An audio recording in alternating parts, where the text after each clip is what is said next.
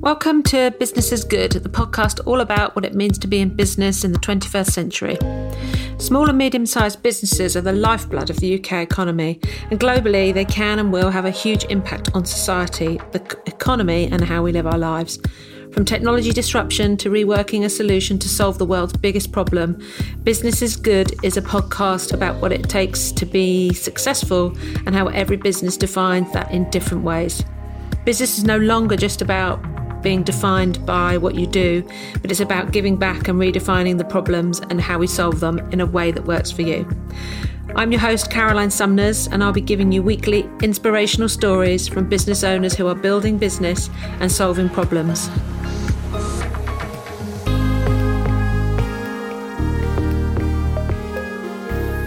Hello and welcome to another edition of the Business is Good podcast. I'm your host, Caroline Sumners, and today I'm talking to Claire Perry Louise about all things community, being human, and having and really how you approach your marketing in a conversational way.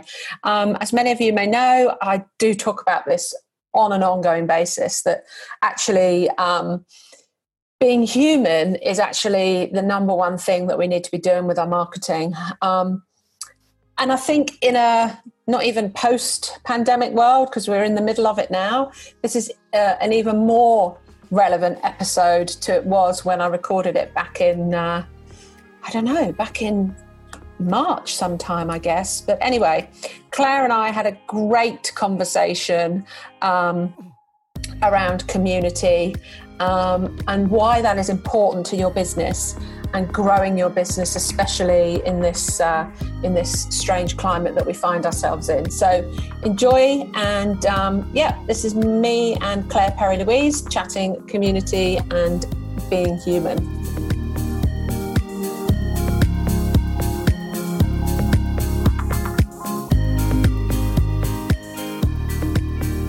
Thank you for inviting me on today. It's nice to be here. My name's Claire Perry Louise, and I'm foremost an entrepreneur, but my real passion is people, culture and community. And since I started working for myself from 2013, I actually went on a marketing course for the weekend, and that was the catalyst that transformed me from being a solicitor into working for myself. And the whole process and the whole journey I've taken has been because I've really felt there's so much that we can be doing as businesses to build ongoing relationships with our clients and our audience. Because the way I see it is that years and years ago, we would do business with people who we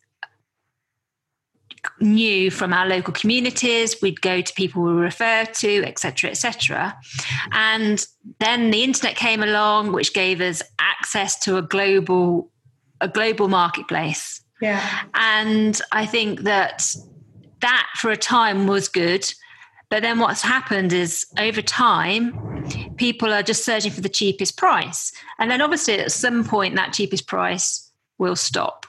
And you can't go any cheaper to give the goods.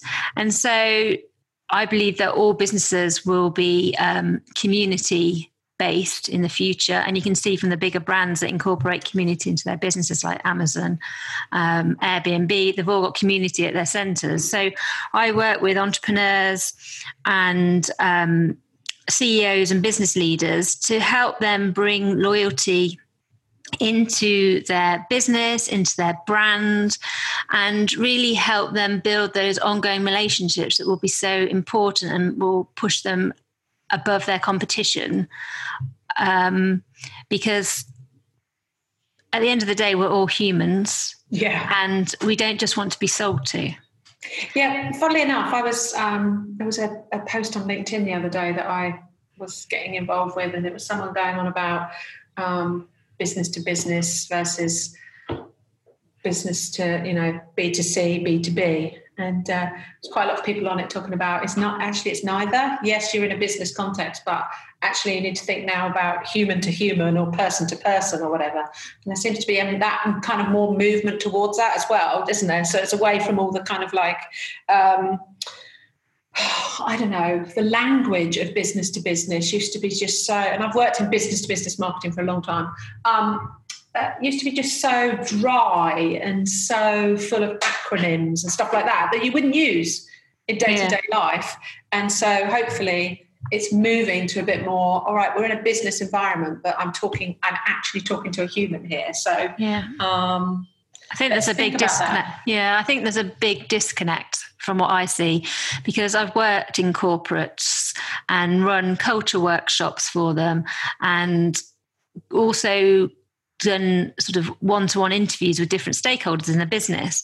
And I think that for a long time, especially in the corporate world, there's this feeling that it's you're at work and you're a different person to the other person who is not at work.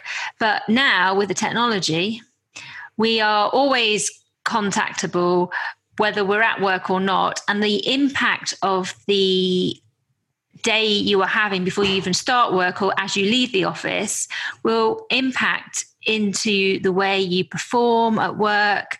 And so I think we need to have more open conversations and more communication within business environments, because if we could really understand that someone's not showing up fully and they're not fully present in a meeting because they've been up all night with their child, for example, because they're ill, or they've got to leave early because there's some other commitment, or they've got a health issue going on. If we could actually understand and communicate those needs, then I think we'd be in a better position.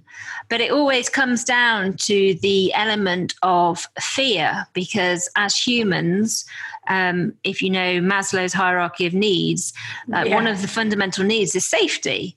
And so if we come forward and we say we're having these issues at home, we're worried we might lose our jobs. And if we lose our jobs, we might lose our homes, we might lose our spouse, et cetera, et cetera. And so what happens is people lock down and they don't open up and have these conversations.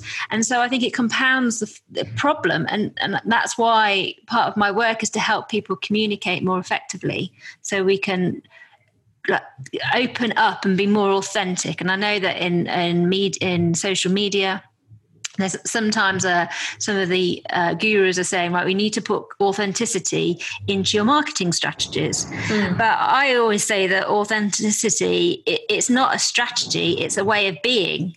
And it's like, that's just, you can't do a strategy to be authentic. You're either authentic or you're not authentic. So you can't build it in. But I think we just need to be more vulnerable with our shares and more open.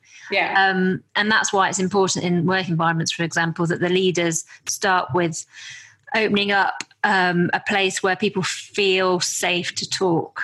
Because, so that's why when you're working with businesses, you start from a position of culture as well, because it's difficult to do that as a marketing strategy, if you like, to your customers if you haven't got that through the whole organisation.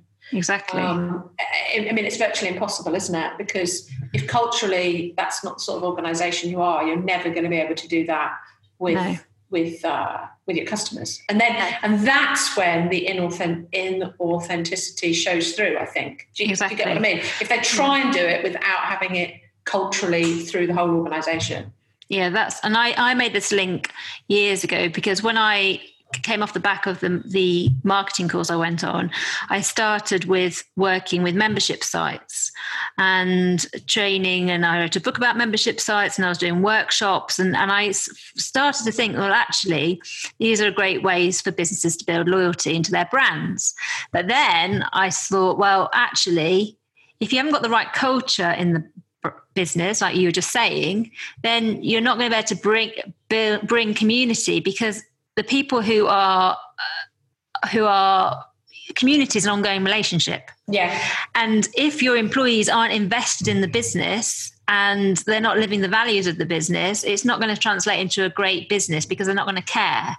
And it kind of brings me on to the point as well of why values in a business are so important as well. And because the values are sort of the guidelines that will guide decisions within the business and what is acceptable and what isn't acceptable. And that translates as a whole sort of, you know, it's a living organization. And that's what culture is. Culture is, every business has culture, whether it's defined or not, because you might have the values on the wall. And that's quite often, a lot of businesses think they've done the values exercise by putting it on the wall, but no one's living them. So really the culture is what is going on in the organization, and culture is shared through stories. So what are the stories that are emanating from the business? So I've definitely worked for organizations where large organizations, who I won't mention, but if anyone looked at my LinkedIn profile, they could see who they were. And and that was exactly what we had. We had values posters, and we all were given a little card, these are the values, but the culture was nowhere near that. No, it's funny. It was just such a, now when I look back, I realise what an unhealthy culture it was. But when you're in it, you're like, oh, well, this is perfectly normal. Doesn't everyone act like this? It's like, no. And I don't know now what it's like. They've been through various sort of different acquisitions and stuff like that, which is also challenging.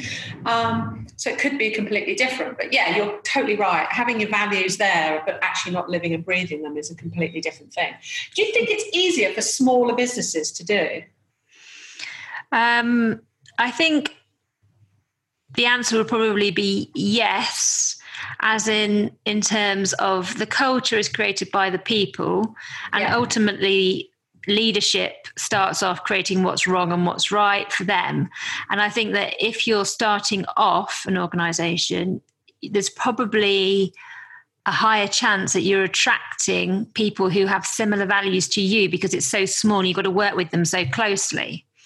And so I think possibly it could be, but then as it expands the business, and then you're trying to hire, if you're not hiring people in line with the values, and then, for example, leadership, in the early days, the leader's there and the team's small and they can all sit around a table together and have coffee together. But then as a business expands, there might not be so many opportunities for communication, and there may be, there's a bit of a breakdown. So I think there is that.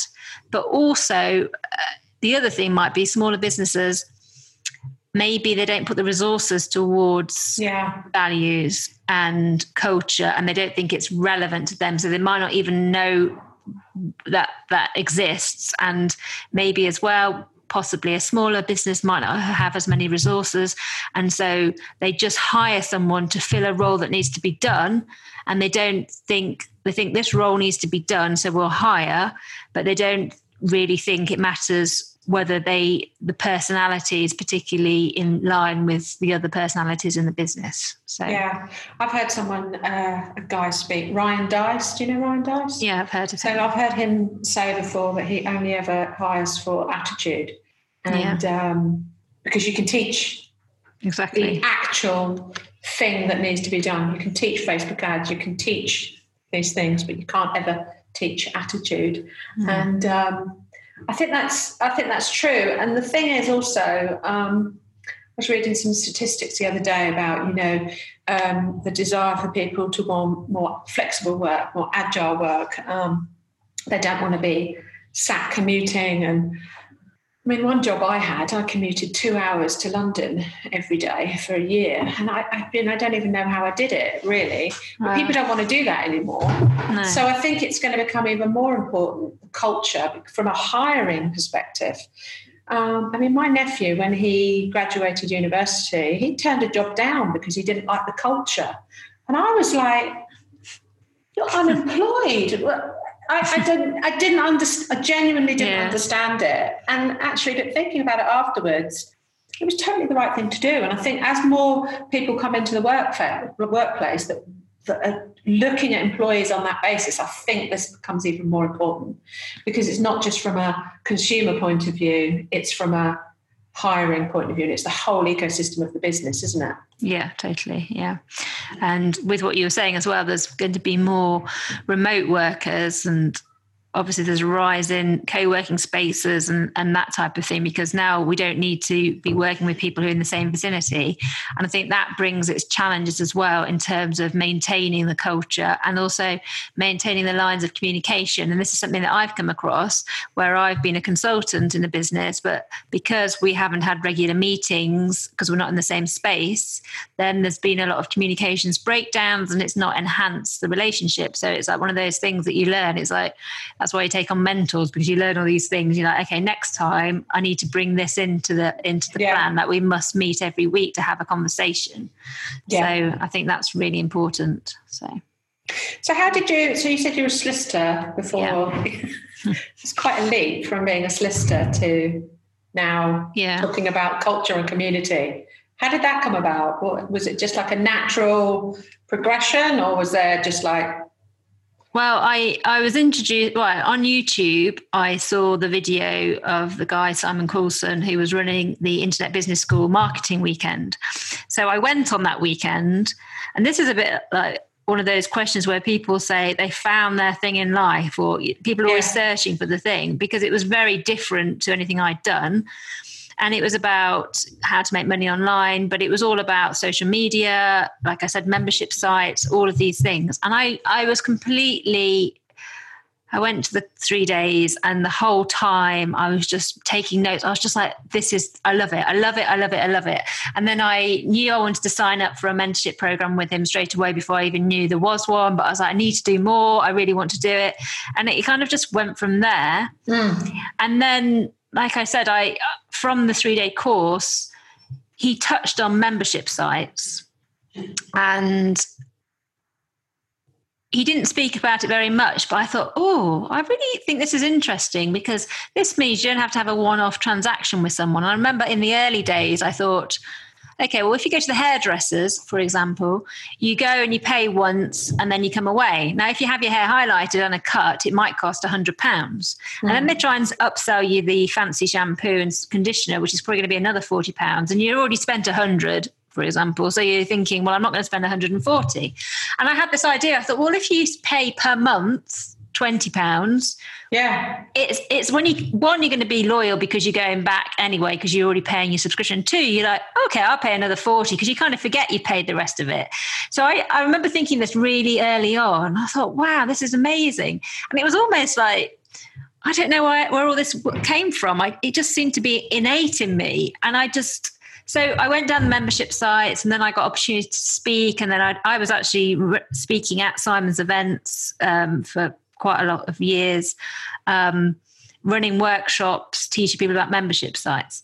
And then, as I said a bit earlier as well, I thought, hold on a minute, people don't seem to be getting the results very quick from these membership sites, because I think they're an easy fix. Yeah. And that's where I realized that there's culture and community. It's about connection, and it's about community. It's not about membership sites are the tool. So I often use the analogy where if you're having a new kitchen fitted and then you get the planner in to plan how it's going to look, you don't say to them, but what screwdriver are you using? Because you do need the screwdriver to put the units in, but you don't start off knowing what the screwdriver is. You know, the membership site, people would say, Claire, should I use wishlist member or wild apricot, or whatever it was called back in those days. I can't remember, because it was a few years ago. They'd say, what platform should I use? But later on, I realized that it's so important. What is that connection, and what is it is going to bring people together? And that's where I started moving into this thing where I was really fascinated. And I've had lots of mentors over the years, and I felt really inspired. So my house is like an Amazon business and self-development area. Like mine. Yeah. So I just really got into all of this stuff. So it was the reason I became a solicitor was because my dad said it was a good route to go down, and that there is a certain pathway you go when you're a solicitor. You go to university, you get your degree, you get a training contract, you qualify. Yeah. And it's very easy. I mean, clearly you have to put work in and learn and do all the legal stuff, but it's funny because it's really different to what I do now, because I don't have any roadmap anymore. It's up to me. And this is why I feel if you're going to work for yourself, you need to find that what that passion is. And I feel really passionate about culture and community. And through this journey, I met some amazing people. And I was introduced to a guy who set up a whole program at Zappos in America, which is one of the places with the best culture in the world. Oh, I love that book. I've read that. I've read the book. Or you read Robbie's book or the Zappos book or Delivering Happiness. Yeah, Delivering Happiness. Yeah. Great book. So Robbie, who's now a friend of mine, I got introduced to him, but then he mentored me and taught me all these amazing things you can do, all about culture, because he set up the training program called Zappos Insights, and they go and teach culture to other businesses throughout the world because they're so amazing. And so I had that introduction as well, that really deep introduction into culture. And I just feel fascinated by humans and connection and giving people a voice through community, because it connects people. So it's really different to obviously being a solicitor, but I wasn't inspired to do that. Yeah. So it kind of came along like that. And I think probably the way it happened was following my intuition. So if you mention a book to me now, if I hadn't read Delivering Happiness, as soon as we got off this interview, I'd say I'd be on Amazon Googling it and seeing if I thought it was exciting. And then I'd order it and I'd read it. And that's basically how the journey's happened and how I ended up doing all the things I've done. So yeah, I can't remember where I got recommended to live. Oh, I know. I was at an event that Pip Jameson, who's got a company called The Dots. I don't know if you know her. I don't know. She's set up a really amazing business. And she basically presented these 8 books that she thought were the best business books ever. And Delivering Happiness was one of them. Oh, okay. And I can't remember a couple of others I ordered as well. And I read all of them. And I thoroughly enjoyed it. But just interesting what you were saying about membership sites. People get so hung up on the tech, like you say, and they don't think about the fundamentals of what it's all about. I mean, you're probably in communities or groups to do with hobbies, to do with all sorts of stuff. And you can, when you're like in this world, you can see the ones that work well and you can see the ones that don't work well, right? I mean, one of the most active communities I'm in, and I've mentioned this before on the podcast, is I've got a dog that is a miniature schnauzer. Right. And there's a Facebook group called Mad About Schnauzers. There's something like 8,500 people in it, most of them in the UK. And it's literally just full of people who are obsessed with have miniature schnauzers. But as a result, what happens now is there's fundraising, people do for dogs in puppy farms, people craft and make stuff, and you know, you buy it and it gets proceeds to different things. But at the heart, the whole thing is about the dogs. Yeah. And they don't actually matter that it's run on a Facebook group, you know, because they haven't spent detailed information about where am I going to run it, what's the tech, what am I going to do, and all of that. It's just naturally, organically kind of like built up. Yeah. They're probably the best communities, I would say. Yeah, that's because, and that's the thing about starting up a community, it's the most important thing is, and it's funny because I use the analogy because the children wanted a dog, and so I got a dog last summer, and now I take this dog out and everybody talks to me. Yes. And so I used to share, yeah, exactly. So no one would speak to, if I walk downtown on my own now, no one will speak to me. But if I take the dog out, everyone speaks to me. Yeah. And that's because it's having that shared identity, because we're both dog owners. And so that's what communities need. They need to find their dog, whatever that might be. So there's a community that became really successful called This Mum Runs. Oh, yeah. No, but, and, yeah. And that's because one mum decided she couldn't reach the running club at 7 because she had the children. So she said, I'm meeting at 7:30. Anybody want to join me? So all these mums turned up, and it started this massive movement because it's connected people. And that's what a lot of people are missing when they think about building a community. And so people identify as dog owners, they want to share their pictures, and it goes from there. So if you're a business, you need to find what is that shared identity, because community is about belonging, connection, shared identity. And these are the things that are really, really important.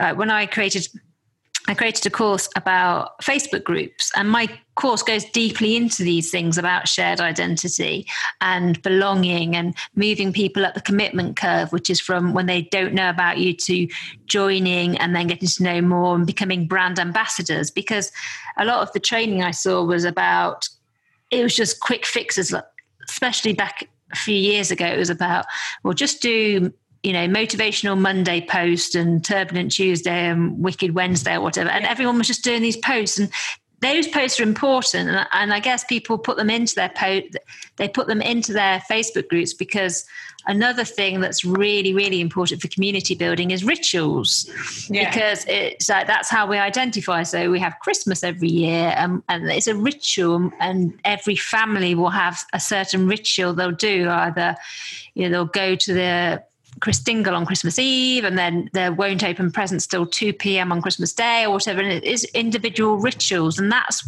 what we are as humans. We create rituals, and we need these things. But sometimes just putting up a Facebook group isn't going to be enough to build community without some of these other elements we've been speaking about. So do you think any business can create a community, no matter what they are, no matter what the business is? Well, this is really interesting in terms of my learnings and where I've gone from trialing things. So I worked with a global corporate, and they wanted to create a community. And at the time when I was working with them, we thought we could try Facebook.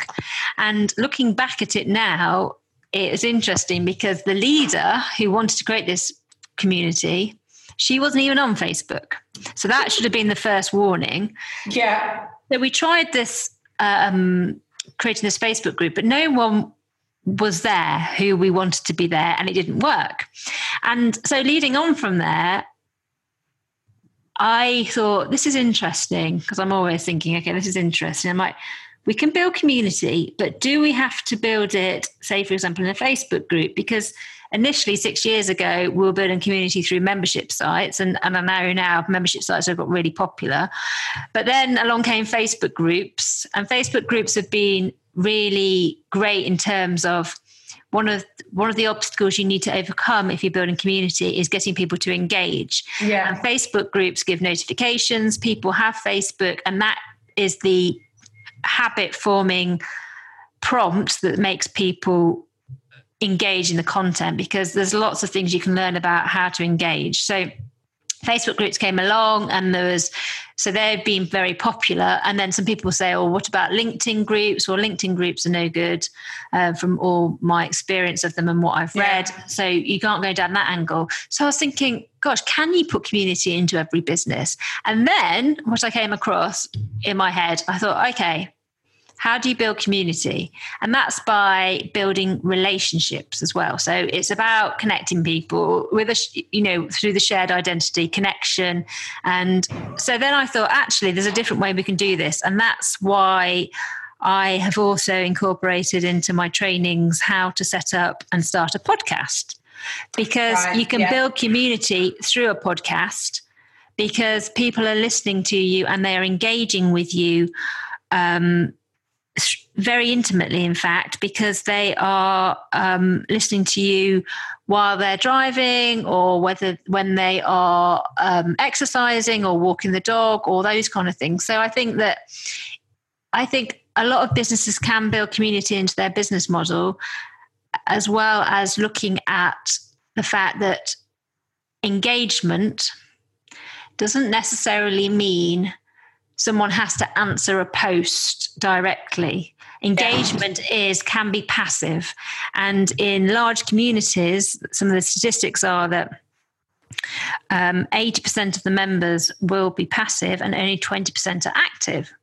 So podcasts are another amazing way to build community from my experience, and can build community in spaces like I was talking about in that corporate, where they want to build relationships, they want to share their message, they want people to, they are engaging by actively subscribing and listening regularly. Yeah. And they will also, if you listen to a podcast, you're likely to listen to at least 80% of it, as opposed to scrolling on social media and seeing a post for a few seconds. So in answer to your question, I think every business should be building more relationships and building relationships into their business model. But I think it's very important to look at the different tools and work with someone who has got the experience to show what may or may not work for their business. Yeah, I think you're totally right, actually, because too often you see people saying, oh, let's just start a Facebook group. And it isn't the fix-all for everything. But no. I've noticed some other tools coming up recently, sort of like Mighty Networks. And yeah. I'm in a group. It's actually a local networking group, and they've chosen to set their community up, online community up, on Mighty Networks. And I think the challenge there is, like you say, is actually getting people to it. Yeah, that's totally, yeah. Because Gina, I can't pronounce her surname, but Gina Bearchi, the founder of that, she emailed me, I think. She did email me. I was going to say, I think it was about 3 years ago or 2 years ago. And we were going to have a conversation about something. I can't remember now, but she's been working hard on that. And it's interesting because this space is an upcoming space.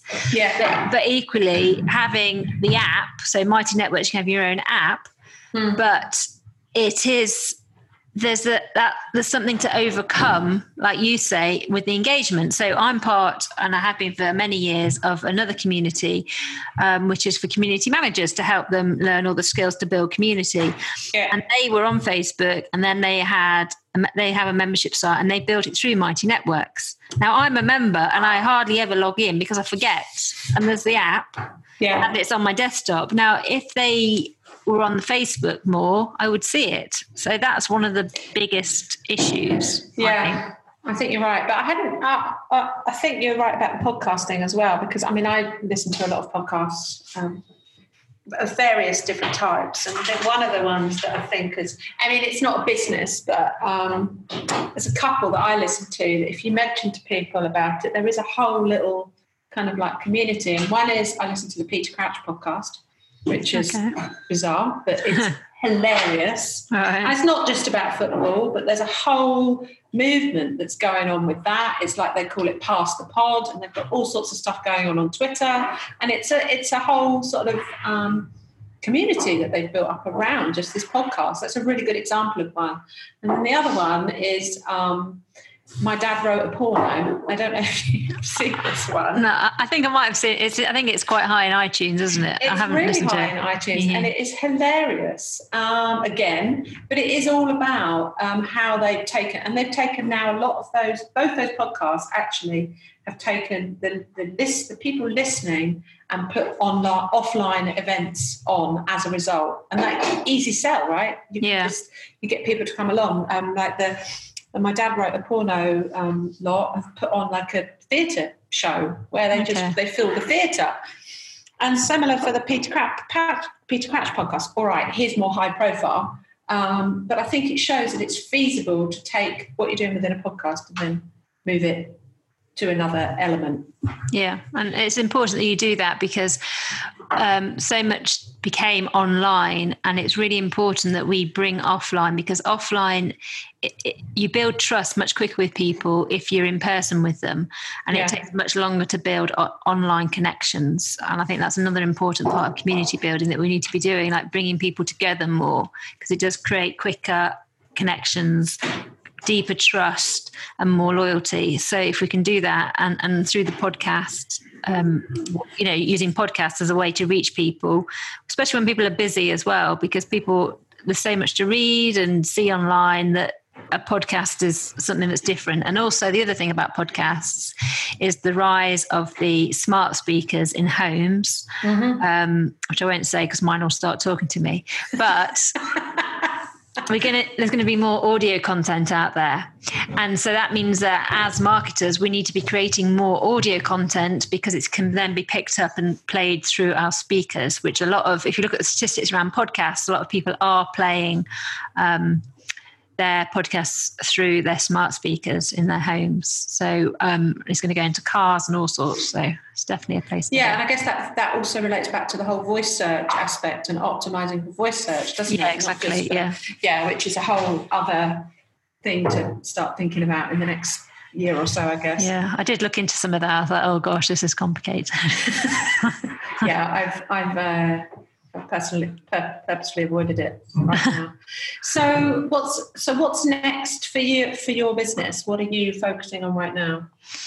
So I have been focusing on podcasts lately because of all the things I've just said to you, because I think it's an amazing thing, because I'm always trying to work out how you can bring community more into businesses. I really enjoy working and doing the culture aspect and bringing and working with people. So I do these things called obstacle breakthrough sessions, where if there's any issue in an organisation or something that needs to be spoken about, it's this process where basically you bring out everything that's going wrong and everything around a certain issue.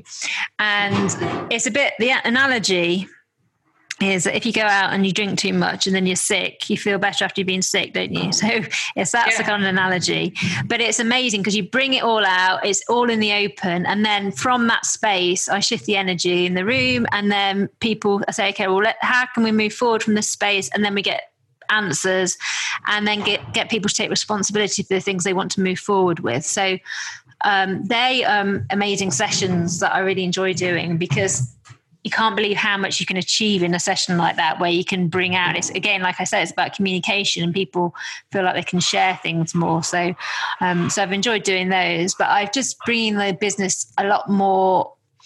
I'm refreshing my website and doing stuff and making it a bit more human, I think, and more, I guess the words, it had quite a masculine aspect to it before, being more, thinking it had to be more masculine to be attractive to corporates, for example. But my feeling is that we are dealing with humans, and I'm very heart-centered and heart-led with the work I do. And quite often I intuitively understand what's going on with people, because that's the way I'm built. So I'm trying not to shy away from those kind of things that really are my zones of genius, and bring that more to the way that I show up in the world. And that's going through my website. So I'm going through a bit of a transition with those kind of periods there, but I really just want to, my vision for the past few years has been that I really want the world to be a world where employee happiness is the norm and not the exception, because there's so much, I see so many people, and so many of my friends over the years have been unhappy in their jobs. Yeah. And to me, if I can make shifts in workplace culture, if I can bring community to more workplaces, it then opens up more conversations, more points of connection. And it's interesting, actually, because over the last year or so, I've worked with more CEOs who have really benefited from being able to ask me things that they feel almost embarrassed to ask other people, because they think that because they're a CEO, they need to know these things. And we've talked about things like social media, or, how to set up their Twitter accounts, or understanding other things that are more people-led skills, I suppose, in businesses. So that's been an interesting area that I didn't realise that I'd be working in. So I think all of those things together, it's being an entrepreneur is always, I'm always evolving, normally too quick.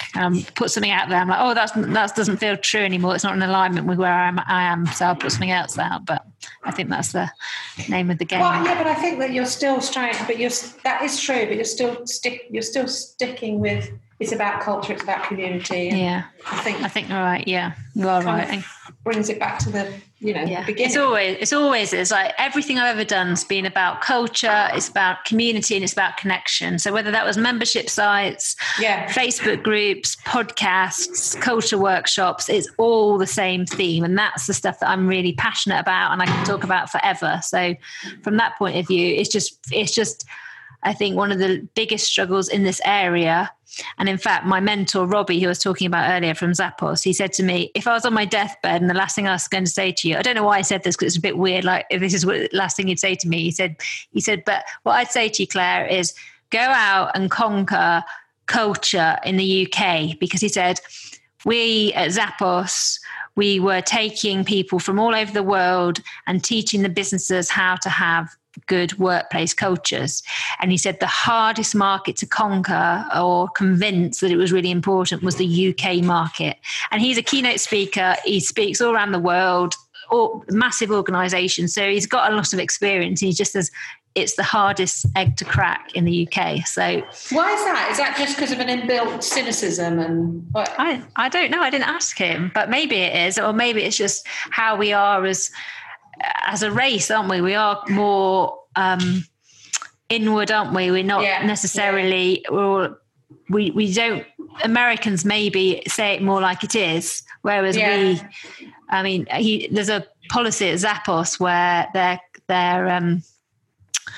what they have to wear to work is, the rules are you can wear what you like as long as it doesn't offend anybody.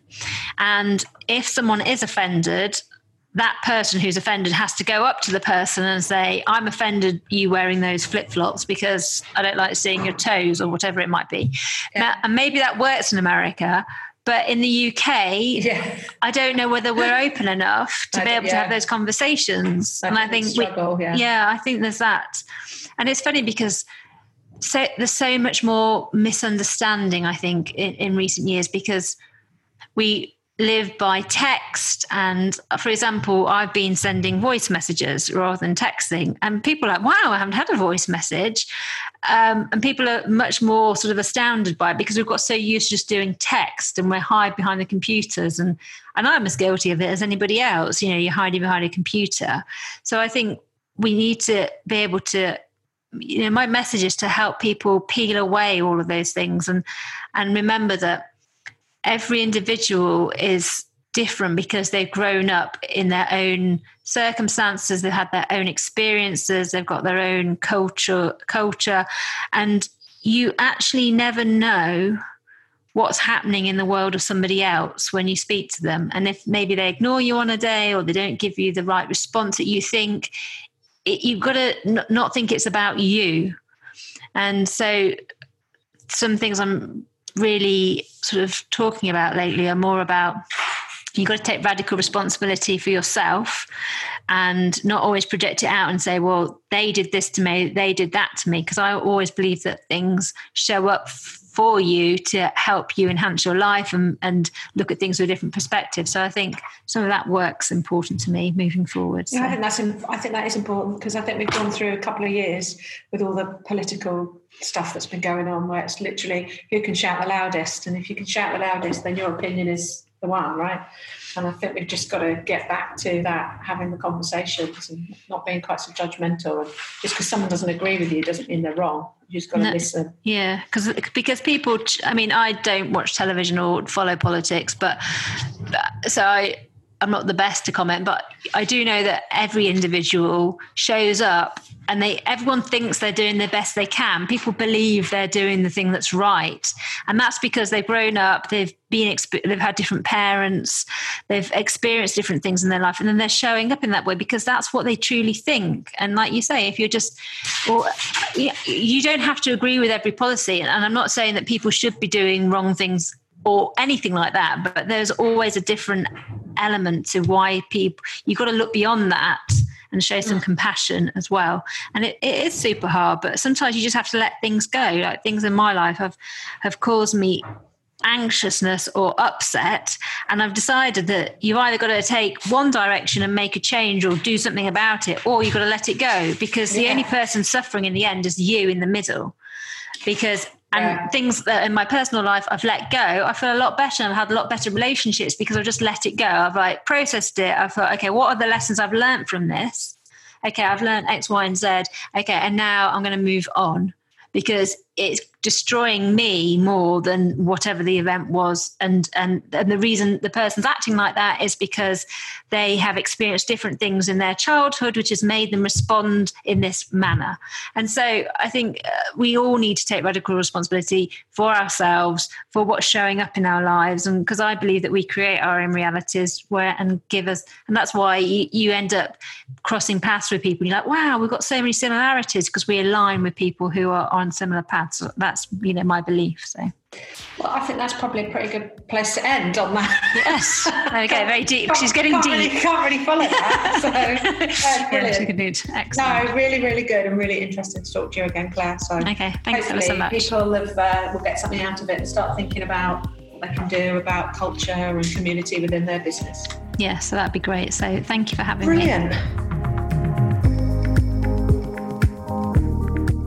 Okay. I hope you enjoyed that episode of Business is Good. with Claire. I had a great time talking to Claire. She's always so insightful about what we need to be doing in terms of building community and being conversational. And I hope you managed to get some tips for that, especially right now, in terms of how you approach your marketing and approach, you know, everything that is to do about growing your modern business. So that's it for now. Thanks for tuning in and speak to you again soon.